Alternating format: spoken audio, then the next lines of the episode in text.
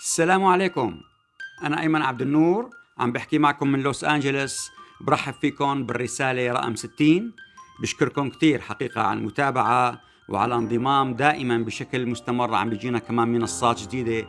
عم تبث الرسالة لكل السادة قراء ومتابعين تلك المنصة.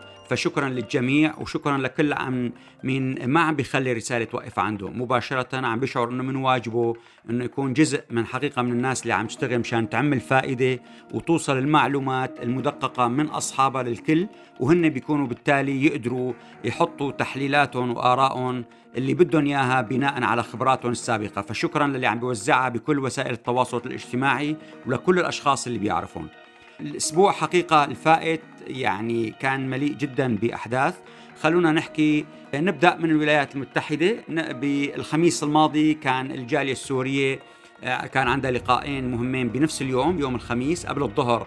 كان في لقاء ساعتين مع الحقيقة المدير العام للملف السوري بالخارجية التركية اللي هو بزيارة مع نائب الوزير اللي كان للتحضير يوميتها لزيارة آه، الرئيس أردوغان للولايات المتحدة. فالتقينا معه ساعتين.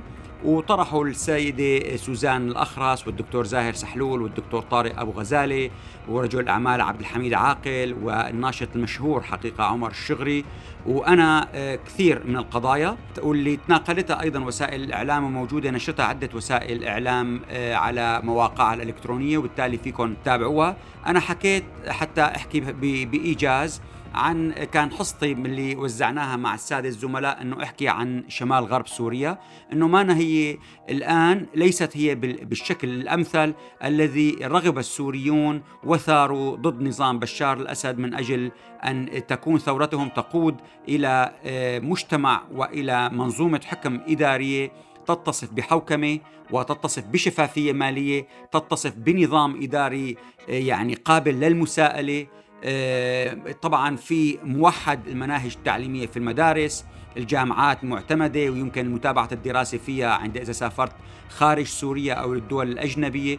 أيضا نظام قضائي موحد اللي في المحاكم نظام الشرطة مرتبط ببعضه والكل بيرد على بعضه وله هرمية إدارية وهيكلية. أيضا مناخ استثمار بيؤدي إلى جذب السوريين المغتربين من من عديد من الدول من أجل ان يستثمروا. هذا كله حقيقة ذكرته أنه ما ما موجود الآن في شمال غرب سوريا. وفي المنطقة اللي سماها السفير التركي المنطقة ذات النفوذ التركي. لذلك قلت أنه آه، أنتم عم بتقولوا هيك وهي حقيقة ليس ما نطمح ونحلم به كسوريون. وأيضا أنتم لديكم نماذج جدا ناجحة داخل تركيا فلماذا لا تكون أيضا هذه المنطقة تساعد في إقرار هذه يعني مساعدة أهل المنطقة لأن هذه المنطقة تتضمن شباب وكفاءات علمية وطاقات شبابية كبيرة جدا. تمكنها حقيقة من الانتقال إلى مرحلة متقدمة أكثر بكثير تحتاج إلى تعاون السوريين في المغتربات وإلى سماح تركي وتخفيف عدد من القيود وعدم ربطها بالشكل الحالي بكثير بثلاثة ولاد. من داخل تركيا وبالتالي اعطاء الصلاحيات للمجالس المحلية وتقوية دور الحكومة المؤقتة التابعة للائتلاف مما سوف يمكن الجميع من أنه يكون كلهم سوريون ويشعرون بطاقة إيجابية أكبر. صار هذا النقاش استغرق وقت، تم اقتراح الآن من قبل وزاره الخارجية التركية على الجالية السورية في الولايات المتحدة تشكيل لجنة متابعة لعدد من القضايا وأيضا دعوتنا لعمل مؤتمر في إسطنبول هذا الآن يتابع وبدقة وسوف يكون هناك نتائج قريبة إن شاء الله. الأستاذ قتيبة إدلبي ممثل الائتلاف بواشنطن هو نشر وكان عم بدون شو التصريحات الجانب التركي. بالنسبة للموفد والسفير التركي ذكر أنه لن يكون هناك إعادة اصطفاف بين تركيا والنظام في سوريا في الوقت الحالي لكن قد يتغير ذلك في المستقبل إذا ما وجد حل سياسي كتابة دستور جديد وإجراء انتخابات بإشراف الأمم المتحدة. أيضا ذكر أنه هيئة تحرير الشام لا ترغب بالوجود التركي في إدلب لكنها تتحمله لأن تركيا موجودة لحماية المنطقة من والناس والمدنيين من تقدم النظام فقط وليس لإنهاء وجود الهيئة. أيضا ذكر نقطة تركيا لا تمانع بناء جسور إنسانية بين شمال شرق وشمال غرب سوريا لكنها ستواصل معارضة أي مشاركة سياسية طالما استمرت وحدات حماية الشعب اللي هن الجزء من أهلنا الأكراد في شمال شرق سوريا في وضع أسلحتها على الطاولة. وبالتالي كان في هناك في فيتو على مشاركة الأكراد الأتراك في أي حوار سياسي سوري سوري و أو التابعين لهم لأن هناك في ناس درسوا عندهم وهم يحملوا نفس العقل الشيوعي الستاليني وبالتالي يعني هذا كمان يعتبر من مدرسة الأكراد الأتراك. أيضا طرح قضية السفير التركي إنه لن يكون هناك إعادة اعمار شاملة في سوريا حتى يحصل انتقال سياسي. فاذا هذا أيضا يعني حطيناكم بالصورة. بنفس اليوم بعد الظهر بعد ما انتهى اللقاء بحوالي أربع ساعات كان أيضا الجالية السورية عندها لقاء مع رئيس لجنة العلاقات الخارجية بمجلس النواب وكان لي شرف الحضور. الدكتور بكر قبيس حكى عن درعا وعن خط الغاز العربي وكيف هذا الشيء عم بيساعد ويقدم خدمة حقيقة بدون أي مقابل للنظام السوري توفر له مال وكهرباء وغاز. والأستاذ الزملاء حكوا أيضا عن قيصر وعن شمال عن عدد من المشاكل الأخرى في سوريا، أنا كان حصتي من الحديث هي عن شمال شرق سوريا وعن ضياعات وهدر 40% من النفط الذي يتم استخراجه لا يدخل في أي نظام محاسبي ويضيع أما بالفساد أو بتخريجه خارج سوريا ويضيع المال الذي يتم جنيه من خلال بيعه. فاذا تم وضعه وتم بالنهاية السادة الزملاء اقترحوا عقد جلسة استماع علنية بمجلس النواب عن قضيتين حول سوريا. يوم الاثنين صار كان حافل بسبب وصول الرئيس التركي أردوغان لنيويورك، صار في الصبح يوم الاثنين لقاء مع ممثلي الجاليات الإسلامية بالولايات المتحدة الدكتور بكر قبيس رئيس منظمة مواطنون من أجل أمريكا آمنة كان حاضر وألقى كلمة عن سوريا ومعاناة شعبها والمطلوب من تركيا وتحدث مع الرئيس أردوغان. أيضا بعد الظهر صار في لقاء مع الباحثين بعد ما افتتح الرئيس التركي مبنى اسمه البيت التركي في نيويورك. التقى مع الباحثين بمراكز الأبحاث وكان موجود الأستاذ بسام بربندي والتقى وزير الخارجية التركي ودار نقاش حول الدور والإجراءات المطلوبة من تركيا في ضوء المقاربة الجديدة لوزارة الخارجية التركية حول سوريا. أيضا الولايات المتحدة عين وزير الخارجية السيد إيثان جولدريتش خلف للسيدة إيمي كوترونا كمعاون نائب وزير الخارجية آه، في مكتب الشرق الأوسط مسؤول عن التواصل مع سوريا. هلا السيد جولدريتش الميزة اللي عنده إنه هو كان مستشار السياسة الخارجية للقائد العام للقيادة العامة آه، للعمليات الخاصة بالجيش. وهو آخر سنتين. وبالتالي آه، عنده هالعلاقات. وعنده المعرفة بكيف عمل وزارة الدفاع البنتاغون والجيش. فيعني هذا بيعطيه عامل أفضل من أنه يكون فقط خبرته محصورة في وزارة الخارجية. بيعطيه لأنه ملف سوريا حقيقة يجب أن نعترف أنه ملف معقد حتى ضمن الولايات المتحدة نفسه. يعني هو ملف سياسي بتتابعوه وزارة الخارجية. مع ملف العقوبات المالية بيتابع بين الخارجية ووزارة الخزانة. الملف أيضا هو عسكري لأنه في جيش وبالتالي يدار أيضا من قبل قيادة الجيش والبنتاغون وزارة الدفاع. هو أيضا ملف أمني لأنه خطر على الولايات المتحدة أو مصالح حلفائها أو الأشخاص الأمريكيين الموجودين في في خارج الولايات المتحدة. لذلك يتابع أيضا من وكالة المخابرات المركزية ال CIA وهو أيضا ملف قانوني لأنه في مختطفين أمريكان وفي قضايا إرهاب داخل سوريا في في كامبات فيها ناس إرهابيين وموجودين في السجون وبالتالي يتابع من مكتب التحقيقات الفيدرالي ال FBI لذلك القضية التنسيق بين كل هذه القضايا وهذه المؤسسات حقيقة معقد. لذلك ترى أحيانا اختلافات في المصالح بين تلك الجهات المختلفة وكل منها لا تتبع للأخرى. وإذا لم يكن التنسيق كبير يمكن استقلاله من القوى على الأرض كما فعلت حقيقة قسد وكانت آه، تلعب على الحبال بيناتهم بشكل جدا ممتاز. هذا الشيء كان واضح ب بإعلانه لجيمس جيفري آخر أيامه وقت اللي راح التقى فيهم بشمال شرق سوريا وقال أخذ معه الكولونيل. من الجيش الأمريكي القائد لقوات التحالف وقال لهم ليكوا الجيش معي وهذا القصة نحن اثنيناتنا متفقين على الخطة ولازم تلتزموا. يعني ما تقعدوا تنطوا على الحبال بين وزارة الدفاع ووزارة الخارجية ومع ال CIA وشي مع ال FBI وشي مع البين يعني البنتاغون. فهذا الوضع حتى نقدر نشرحه. الآن حقيقة نحن نتأمل إنه يكلفوا الوزير السيد أنتوني بلينكن للسيد جولدريتش إنه يكلفه يكون قائم بأعمال المبعوث الخاص ونأمل أن يقوم الرئيس بايدن حقيقة بإعطاء الضوء الأخضر بتكليفه لاحقا يصير حقيقة مبعوث خاص لأنه تحتاجه سوريا كي يستطيع أن يكون هو ينظم العمل بملف سوريا بين كل هذه هذه القوى بدل من أن يكون مدير آه، أسوة بمدراء الآخرين الموجودين أحد هؤلاء المدراء. أيضا وصل أمريكا ثلاث وفود من سوريا آه، سوريين. في وفد مشترك من الائتلاف الوطني مع هيئة المفاوضات. جاي يحضر اجتماعات الجمعية العمومية للأمم المتحدة بنيويورك. لذلك وصل يوم الاثنين لنيويورك وبلش اجتماعاته ولقاءاته اللي هي بده يلتقي على رأسها أمين عام الأمم المتحدة حقيقة يوم الاثنين المقبل. وأيضا بده يلتقي مع آه، وفود آه، حد أدنى 35 دولة ومنهم أمين عام جامعة الدول العربية. وعدد من المنظمات الإقليمية والدولية. وفي لسه عدد من الدول ما ثبتت اللقاءات وبالتالي يمكن يرتفع العدد ل 50 هلا في تسع أعضاء رغم أنه على عدد الأعضاء كبير الوفد وكان متوقع بسبب كوفيد إنه ما بيقدروا يدخلوا على أوضة واحدة أصلا لأي زيارة أنه يكونوا تسع أعضاء. كان متوقع إنه يكون بين الأربع والخمس أعضاء لكن بسبب إنه هي وفد مشترك بين الائتلاف وبين هيئة المفاوضات وبسبب وجود مكونات كثيرة كلها ترغب أن تكون موجودة فصار العدد تسع آه، أعضاء اللي هن رئيس الائتلاف ونوابه الثلاثة ورئيس هيئة التفاوض وأمين سر هيئة السياسيه بالائتلاف ورئيس مكتب العلاقات الخارجية بالهيئة وعضو هيئة التفاوض السوري الأستاذ إبراهيم برو وفد النظام أيضا كان يرأسه الدكتور فيصل مقداد كمان وصل يوم الاثنين على الطائرة المصرية. ما حب قال يقلد آه، من سبقه وليد المعلم كان يطلع بالطائرة الإماراتية. وبيرافق وزير خارجية النظام نائبه الدكتور بشار الجعفري ومدير مكتبه عبد الله الحلاق اللي هو أيضا متزوج من قريبه للوزير.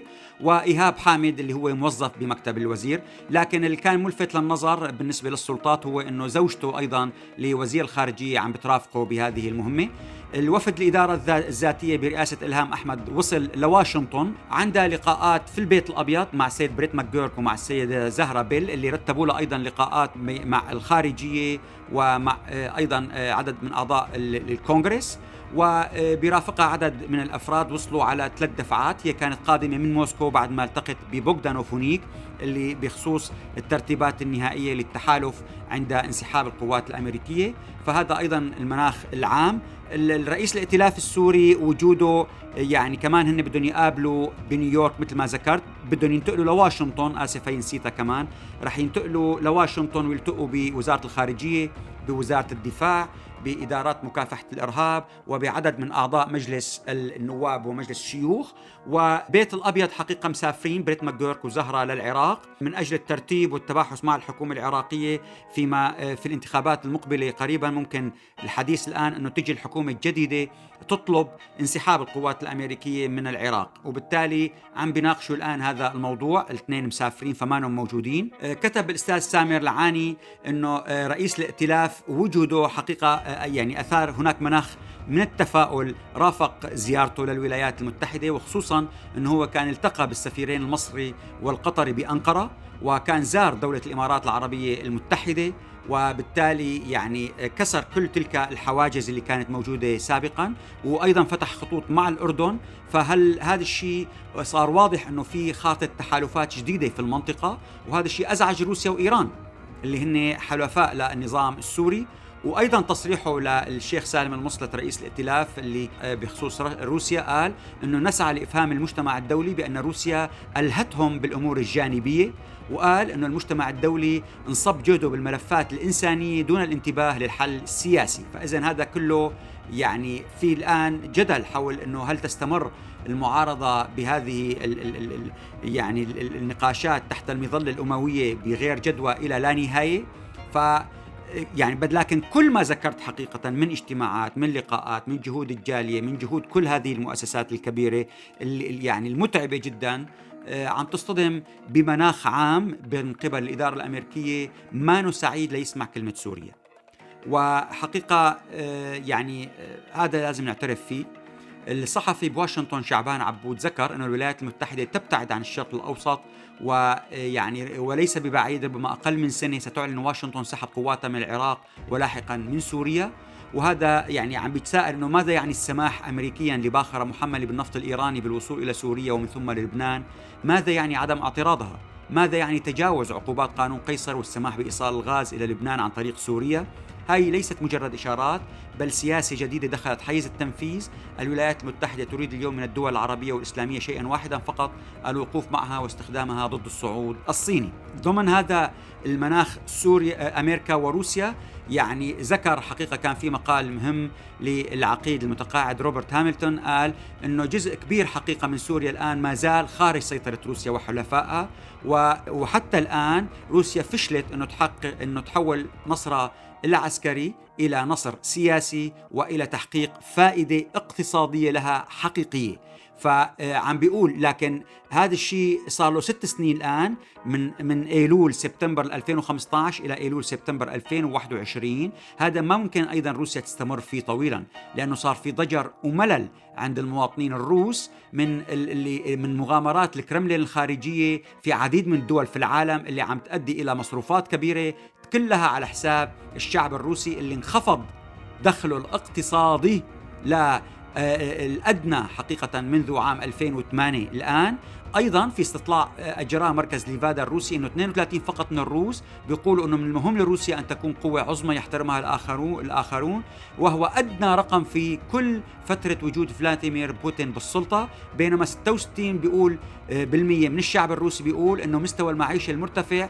أكثر أهمية من الحكي الفاضي تبع إنه نحن قوة عظمى. اذا هذا المناخ العام الضاغط على القيادة الروسية داخل روسيا نفسها. وحقيقة آه، روسيا الآن عم بتتابع على الملفات كلها ليس فقط بالمناخ السوري حتى استدعت أبو زيد اللي هو مستشاره للرئيس اللبناني عون وبحثت آه، بحث مع لافرانتييف بموسكو ملفي الغاز وإيصال الغاز والعقود مع الحكومة حكومة النظام السوري وأيضا عودة اللاجئين السوريين من لبنان إلى سوريا. رغم أنه ملف الغاز يبدو كأنه سهل أنه رح يتحقق لكن لا صار في تفجيرات يعني بحقيقة يعني أنتم فسروا السبب. على بعد 300 متر فقط من موقع كبير لقوات النظام السوري تم ضرب وتفجير آه، أنبوب الغاز تم إصلاحه بسرعة وداعش قال أعلنت إنه هي المسؤولة. يعني واضح إنه هذا فيلم من آه، أفلام خبايا النظام لأنه ما ممكن إنه تكون بهذه المنطقة في مئات المناطق الأخرى اللي هي أسهل منه بكثير أيضا صار في حديث عن إنه شو سبب يعني شو اللي بدهم إياه الروس من استدعاء بشار الأسد على عجلة وفق ما ذكرت الصحف الروسية إنه تم اللقاء على عجل غير مخطط. في بعض التحليلات قالت إنه هو تم آه، بناء على رد على تركيا اللي وزير الخارجية التركي آه، عندما التقى رئيس الائتلاف الوطني ورئيس الحكومة ورئيس هيئة التفاوض وقال لهم إنه الائتلاف الوطني والحكومة المؤقتة هما الممثلان الشرعيان للشعب السوري. فارادت روسيا إنه ترد على تركيا وجابت رأس النظام السوري وقالت له إنه أنت نجحت بالانتخابات بأصوات 95% من الشعب السوري معناتها إنه أنت الشرعي وليس كما يقول وزير الخارجية التركي. وقالت له إنه أنت صرت تسيطر على 90% من الأراضي السورية مما يعني إنه مناطق الإدارة الذاتية كلها اللي الآن عم تبرم عقد مع روسيا صارت تحت رعاية النظام السوري. فاذا عبارة عن أخذ وعطاء بين تركيا وروسيا. وصار في حديث مطول إنه الجزء كبير من الاجتماع بين بوتين ووزير الخارج ووزير دفاعه آه، مع بشار الأسد ووزير خارجيته اللي كان معه كانت عن تركيا. وبخصوص التوافق التركي الأمريكي بمناطق شمال آه، غرب سوريا اللي ممكن يتمدد وروسيا غير راضية عن ذلك وبالتالي رايدة تضع حد لذلك. لكن أيضا ليست راغبة أن يقوم النظام بتعطيل كل الاتفاقات الروسية التركية، لذلك كانت يعني بدها تحاول تلعب على الحبلين، رايدة يكون تضغط باتجاه تحسين علاقات النظام مع كثير من الدول واعادته لجامعات الدول العربية وتقريبه من الاتحاد الأوروبي من أجل آه، أن يكون هناك ضخ لتمويل آه، داخل سوريا تأخذها روسيا وشركاتها في عمليات إعادة الإعمار، لذلك هي تحاول إنها توحي بأنها آه، تعمل من أجل تغيير سلوك النظام داخليا وطلبت منه أنه على الأقل انفتح على المعارضة الخارجية اللي تابعة لموسكو كمنصة موسكو وبعض المعارضات الداخلية وأعد بعض اللاجئين مشان تقوينا. ضمن هذا المناخ العام من إعادة تدوير النظام السوري رئيس البعثة الاتحاد الأوروبي إلى دمشق زار دمشق والتقى بالقائم بالأعمال المجري ورئيس لجنة الدولية للصليب الأحمر والمنسق المقيم للأمم المتحدة عمران رضا وأيضا السفير الهندي راح على طرطوس قال مشان يزور مركز لتدريب اليوغا واللي هن مدربينه آخذين العلوم من الهند. يعني واضح إنه كلها عبارة عن بس فقط عبارة عن عملية من أجل إعطاء آه، مناخ في الإعلام لتدوير النظام السوري. هلا سمير العيطة بعد ما زار حقيقة بوغدانوف معاون وزير الخارجية الروسي كتب إنه لا سبيل للخروج من الاستعصاء السوري سوى التفاوض السياسي السلمي. لكن هذا هون أشار لنقطة مهمة كثير أنه يحتاج إلى تنامي الوعي لدى جميع فئات المجتمع مهما كان موقفها الحالي من الأوضاع. وأنه لا سبيل لإلغاء الآخر في بلد مثل سوريا ولا جدوى الاستقواء بالخارج أيا كان هذا الخارج. الوعي المجتمعي هو الكفيل في خلق أرضية للتفاوض على انتقال سياسي لا يكلف البلاد مزيدا من الفشل والدمار. فهذا أيضا رسالة إلى الجميع سواء موالاة أو معارضة أو رماديين. فهذا ال ال ال يعني الآن المناخ العام الدولي. في أيضا قانون جديد الآن بده خلال يومين بده يتم التصويت عليه في الكونغرس الأمريكي وغالبا راح يقر في أربع نقاط اللي قانون الدفاع الوطني الجديد عن سوريا. هالنقاط الأربعة هن التالي؟ إنه عم بيطلبوا إنه يفرضوا إنه يدربوا أو يجعلوا قوات سوريا الديمقراطية مكتفية ذاتيا بما يكفي أن تغادر القوات الأمريكية سوريا. أيضا طلبوا تقرير عن ثروة الأسد وأفراد أسرته بما فيها أبناء عمومته عائلة مخلوف وطلبوا من الولايات المتحدة تنسحب من سوريا في غضون عام واحد وطلبوا أيضا أنه يكون في عمل مشترك بين الوكالات الأمريكية من أجل تعطيل شبكة المخدرات التابعة لنظام بشار الأسد. هلأ ضمن هذا الجو إنه آه، اللي هو قوات سوريا الديمقراطية والانسحاب الأمريكي كان في إلى الشيخ رياض درار اللي هو أيضا رئيس لمسد طرح متقدم فشو قال؟ قال لازم نعمل على انه يكون في وحدة للشمال السوري بإدارتين شرقا وغربا واقترح أن تكون تركيا شركة بتحقيق الوحدة بحكم أنها متحكمة بمنطقة شمال غرب سوريا وقال إنه وقت اللي نعمل هالوحدة هي وبتكون كلها خارج سيطرة النظام بالتالي بنبني مشروع حضاري ديمقراطي بيساهم باستقرار المنطقة وبيؤدي إنه يصير نقدر نعمل حل سياسي بدعم عالمي ودولي ويصير في مؤتمر برعاية أمريكية أوروبية تركية من تحقيق تقدم لأنه هذا بيكون بيصير الوضع الاقتصادي أفضل بكل الشمال السوري وبيؤدي إلى تحسين الواقع الإداري وطرح تطبيق عملي لمفاهيم الإدارة اللامركزية في سوريا. وهذا الشيء لازم يبلش باتفاق بين المجلس الوطني الكردي والقسد فضمن هذا المناخ العام أيضا الشيخ رياض درار آه، عم عم بيطرح هذا الموضوع ويبدو تم الايعاز لمجلس منبج العسكري آه، منبج اللي هو تحت قيادة قوات سوريا الديمقراطية. جاء أمر إنه ما يرد أو ما يعمل أي تصرفات آه، وأي قتال أو يندمج بأي قتال خلال العشره أيام الحالية يبدو اللي هي فترة وجود وفد السيده إلهام أحمد في واشنطن. فهذا المناخ العام. داخل سوريا الوضع الاقتصادي صفر. آه، بعد ما آه، عملوا غارات حقيقة وحملات مرعبة على كل رجال الأعمال والتجار في حلب الآن نفس الحملة على حمص ومن آه، أجل أخذ الأموال من كل رجال الأعمال والتجار في حمص بما فيهم طريف الأخرس اللي هو قريبة لأسماء الأسد. وبالتالي لن يعني الفكرة أنه هذه الأموال لازمتنا لن يكون استثناء لأي شخص لأنه هذه الأموال لازمة للقصر من أجل توزيع المبادرات على أصحابهم والموالين وعلى المبادرات اللي عم يطلقوها كل فترة في الإعلام لحتى يظهروا إنه هن معهم مصاري وقادرين. وبالتالي تم إغلاق ومصادرة أموال عدد من رجال الأعمال في آه، حمص. أيضا الشغلة اللي عملها المهمة كثير حقيقة أصدر بشار الاسد مرسوم رقمه 242 أحدث آه، منطقة جديدة يعني آه، بمدينة تل سلحب بريف حما الغربي ضم ناحية جب رملة وفصلها عن منطقة مصياف وأخذ ناحية عين الكروم فصلها عن منطقة الغاب وضمها لتل سلحب وبالتالي شكل منطقة جديدة الأكثرية الساحقة فيها من أهلنا العلويين آه، بناء على المطالبات واللي صارت أنه أنت عم تهمل هي المنطقة. وهذا إهمال مقصود من أجل أن يكون كل هناك الناس فقر كامل مدقع بدون بنية تحتية وبدون أي شيء يشجع على الحياة فيها من أجل أنه كلهم يروحوا ينضموا للجيش وللمخابرات. وبالتالي عم بيحاول الآن عمل هاي المنطقة بجوز يخصص لها بعض الأموال لكن وفق التأكيدات وفق الطلانة إنه رح يعمل الحركه لمدة أشهر وبعد ذلك يعود إلى عادته القديمة والسيئة جدا. كان في تقرير في إسرائيل لأنات بن حييم آه، أظهر فيه حقيقة أنه آه، عن إعادة بناء الجيش السوري التابع للنظام بشار الأسد حكى فيه وبدقة قال عم بيتم بناء الجيش السوري الآن كجيش مشاة آلي قادر على نقل المقاتلين بسرعة إلى مناطق مختلفة في جميع أنحاء سوريا لأنه واضح تماما من هذه الآلية أن إسرائيل ليست هي المستهدفة بمعنى أن الصراع لم يعد ابدا. الآن مع إسرائيل، جيش بشار الأسد صراعه مع شعبه. للأسف الشديد على هذه الحقائق المؤلمة البترك الموارنح يبدو قد يكون بخطأ ما أو لأسباب ما بعرف شو القصة. حكى كلام آه، مختلف يعني وقاسي بحق أهلنا وأخوتنا وقرايبيننا اللاجئين السوريين في لبنان. وطالب بإعادتهم قسرا إلى سوريا. قال أنه اللبنانيين عم يتركوا لبنان واللاجئين موجودين في لبنان وإنه عم بخف عدد اللبنانيين حتى في لبنان لأنه ما عاد في يعني قوت للحياة ولا في أكل ولا في شرب وظروف الحياة صارت صعبة كثير ورغم ذلك عم بيكتروا عدد اللاجئين السوريين في لبنان فطالب بإعادتهم.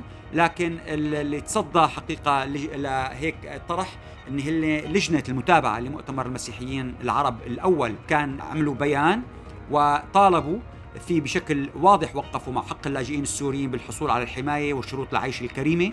لحين تحقق الانتقال السياسي في سوريا وتأمين الظروف الآمنة لعودتهم. ظروف لا يمكن أن تتم بوجود نظام الأسد ومن يدعمه من ميليشيات حزب الله وإيران التي تحتل أراضي السوريين وبيوتهم. فكان البيان واضح الناجحون الطفل إحسان زاهر بعدراني يعني والده الشيخ الدكتور زاهر بعدراني جده الداعية الإسلامي المشهور الدكتور إحسان بعدراني أطلق قناة يوتيوب هو من مواليد أمريكا يعني آه، عام 2014 بيحكي عدة لغات قراءة وكتابة بيحفظ المئات من النصوص الدينية الهادفة وعم بيقدمها بشبكة يوتيوب عبر قناة جميلة جدا تناسب سنه ولازم كل الأطفال يتابعوها السوريان كرم وكنان الزهير عملوا حفل جدا جميل وأبهجوا الجمهور بمدينة ستراسبورغ. الفرنسية ويعني بنشكرهم جزيل الشكر. أيضا اللاجئ السوري حيدر وردة أخذ بطولة الاحتراف بالملاكمة بألمانيا بعد فوزه بالضربة القاضية. فشكرا للجميع.